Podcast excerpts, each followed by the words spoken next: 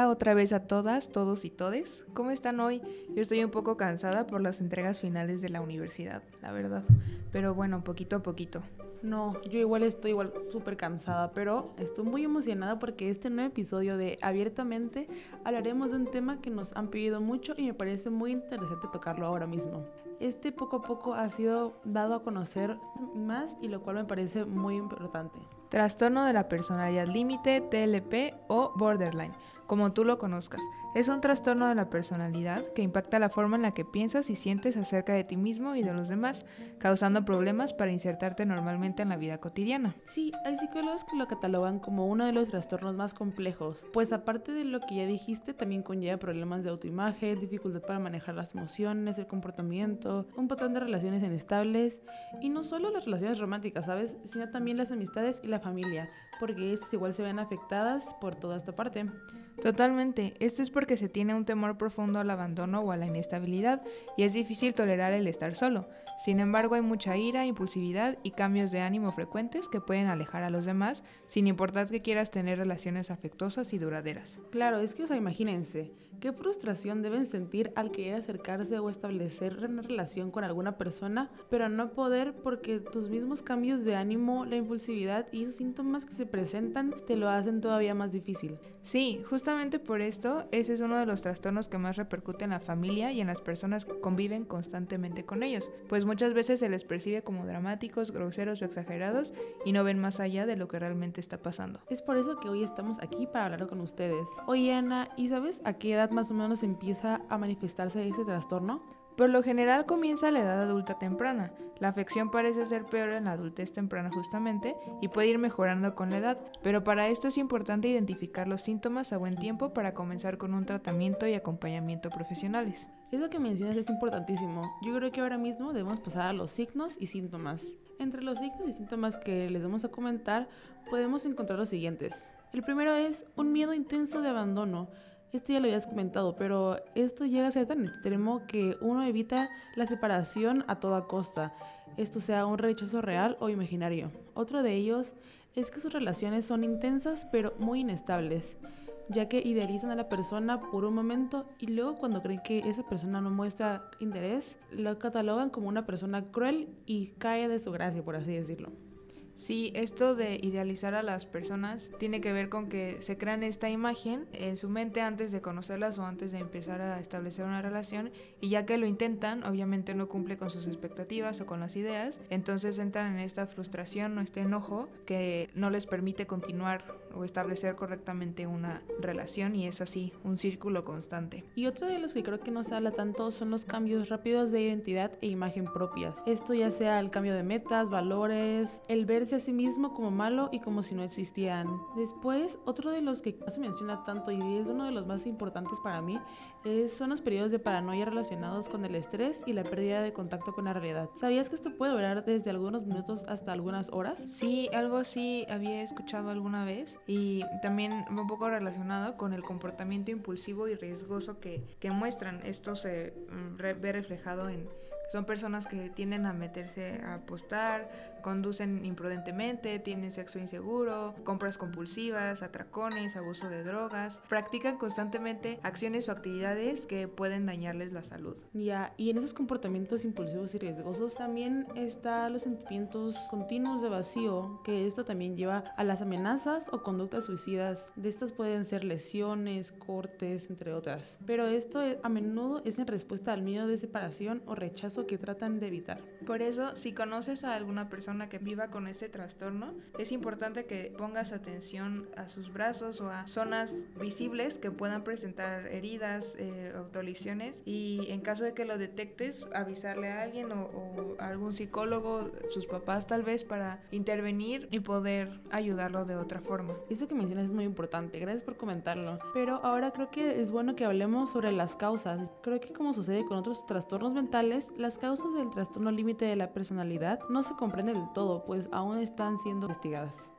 Además de los factores ambientales, el trastorno límite de la personalidad se puede asociar con los siguientes. La genética y algunos estudios que se han llevado a cabo con gemelos y familia indican que los trastornos de la personalidad pueden ser hereditarios y se pueden asociar estrechamente con otros trastornos de la salud mental que ocurren en los miembros de la familia. Así es, puede ser por forma genética o por anomalías cerebrales. Hay investigaciones en las que se ha demostrado la presencia de cambios en algunas partes del cerebro que están relacionadas con la regulación de las emociones, la impulsividad y la agresión. También hay químicos cerebrales que ayudan a regular el humor como la serotonina, por ejemplo, que quizás no funcionan de manera adecuada o no se producen los niveles que necesitamos normalmente. Y pues básicamente esas son todas las causas, pero creo que también es importante hablar sobre los factores de riesgo, pues algunos se relacionan con el desarrollo de personalidad que pueden aumentar el riesgo de sufrir trastorno límite de la personalidad. Algunos de ellos son la predisposición genética, como ya la habíamos mencionado, y el otro muy importante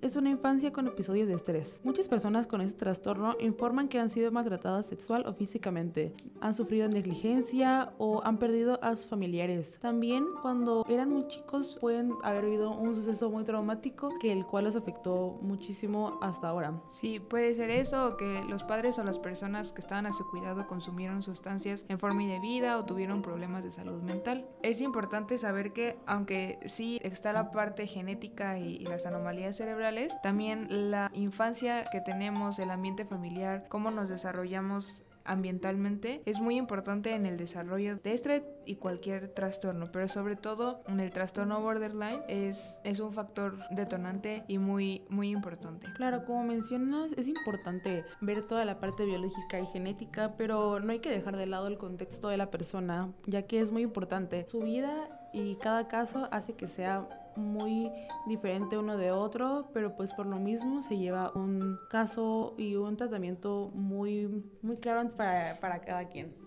También hay varias complicaciones que pueden ser manifestadas en este trastorno. Algunas ya las hemos mencionado a lo largo del podcast, pero pues no está de más volverlas a platicar. Hay cambios o pérdidas del puesto de trabajo frecuentes y también es, les cuesta trabajo finalizar eh, la formación educativa. Esto es porque, como mencionamos al inicio, interfiere o, afecta, este trastorno afecta todas las áreas de desarrollo de la persona. El, el área escolar, familiar, social. Entonces, al momento de no poder establecer relaciones íntimas, obviamente se ve afectado pues todas estas esferas, ¿no? Como el trabajo, el estudio, las actividades sociales, la imagen que tienen de sí mismos y pues repercuten en cómo se van desarrollando. Claro, creo que es muy importante lo que dices. También otra de las cosas que es importante recalcar es que existen muchos problemas legales para ellos, ya que su comportamiento eh, llega a ser peligroso para tanto para ellos como para otras personas y esto puede ser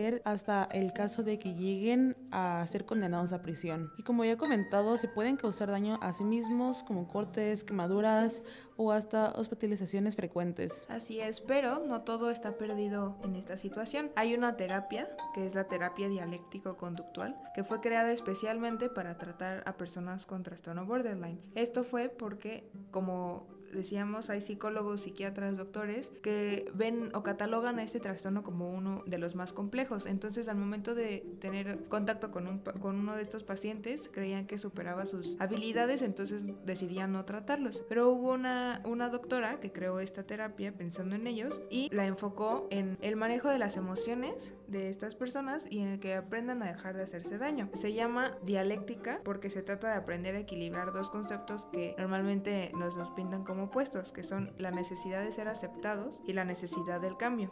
Otra cosa que hay que recalcar es que como tal no hay medicamentos para tratar el TLP o borderline, pero existe la medicación que puede ayudar a los síntomas específicos del TLP. Estos son como la depresión, el comportamiento impulsivo y la ansiedad. Es muy importante recalcar que jamás deben ser autogestionados y no, uno, no debe automedicarse. No, uno no debe leer solamente en internet y de ahí empezar a medicarse, pues son temas muy importantes que deben ser tratados con un especialista. Cada caso es diferente y cada caso debe ser tratado con la misma importancia. Así es, eso es muy importante. Y ya para cerrar nuestro podcast, como vamos a platicarles que como en todos los trastornos, el trastorno borderline también puede ser fusionado o, o puede suceder al mismo tiempo que otros trastornos como la depresión, el trastorno de ansiedad, trastornos de la conducta alimentaria, estrés postraumático, TDAH, pero también puede ser fusionado o tiene comorbilidad con el trastorno bipolar. Y para nosotras en esta ocasión es muy importante mencionar algunas diferencias que hay entre el trastorno bipolar y entre el trastorno borderline, porque en muchas ocasiones se confunden y en esta confusión se le quita el mérito o la importancia al uno o al otro y pues es importante tratarlos a ambos como lo que son y entender las diferencias. Así es, a pesar de que comparten muchos de los síntomas, el trastorno bipolar y el TLP no son iguales. Pues el principal factor determinante del trastorno bipolar es que implica el sufrir altos y bajos extremos en el estado de ánimo. Uno de ellos, de los estados de ánimo, eh, se le llama euforia y este involucra sentimientos de entusiasmo, energía extremadamente alta y grandiosidad. Frente a estos episodios de manía se lleven otros de profunda depresión y fatiga, con una incapacidad para concentrarse y ser productivo. Así es, estos episodios pueden llegar a durar meses, semanas, días, son, son muy prolongados a diferencia de los episodios que tienen las personas con TLP. Estos, los cambios de humor son casi inmediatos. En un momento pueden estar muy felices y cuando menos se das cuenta ya están molestos, ya están enojados, ya están eh, explotando, teniendo un ataque de ira y pues es importante reconocerlos y cuando vemos o cuando sabemos que una persona vive con este trastorno, entender más allá y, e investigar, informarnos sobre cómo funciona su cerebro y cómo funcionan estos ataques y estos impulsos y no quedarnos con la idea de que pues es una persona desagradable, es una persona grosera, que es una persona impulsiva, ¿no? Que nada más está teniendo estas actitudes con tal de molestar o causar, pues sí, un malestar a los demás. Y claro, creo que es muy importante ser muy comprensivos con todas las personas a nuestro alrededor, pues no sabemos qué están lidiando y si tú alguna vez sientes que estás pasando por alguno de los síntomas, que hemos mencionado o crees que existe una posibilidad, te sugerimos que vayas con un especialista y trates tu caso de manera muy seria y atenta, pues siempre es para el beneficio de su bienestar. Esto ha sido todo por nuestro episodio de hoy. Esperamos que lo hayan disfrutado. Nosotros lo hicimos mucho. Ana. Y pues nada, los vemos en el próximo episodio de Abiertamente. Gracias por escucharnos. Gracias, nos vemos. Adiós.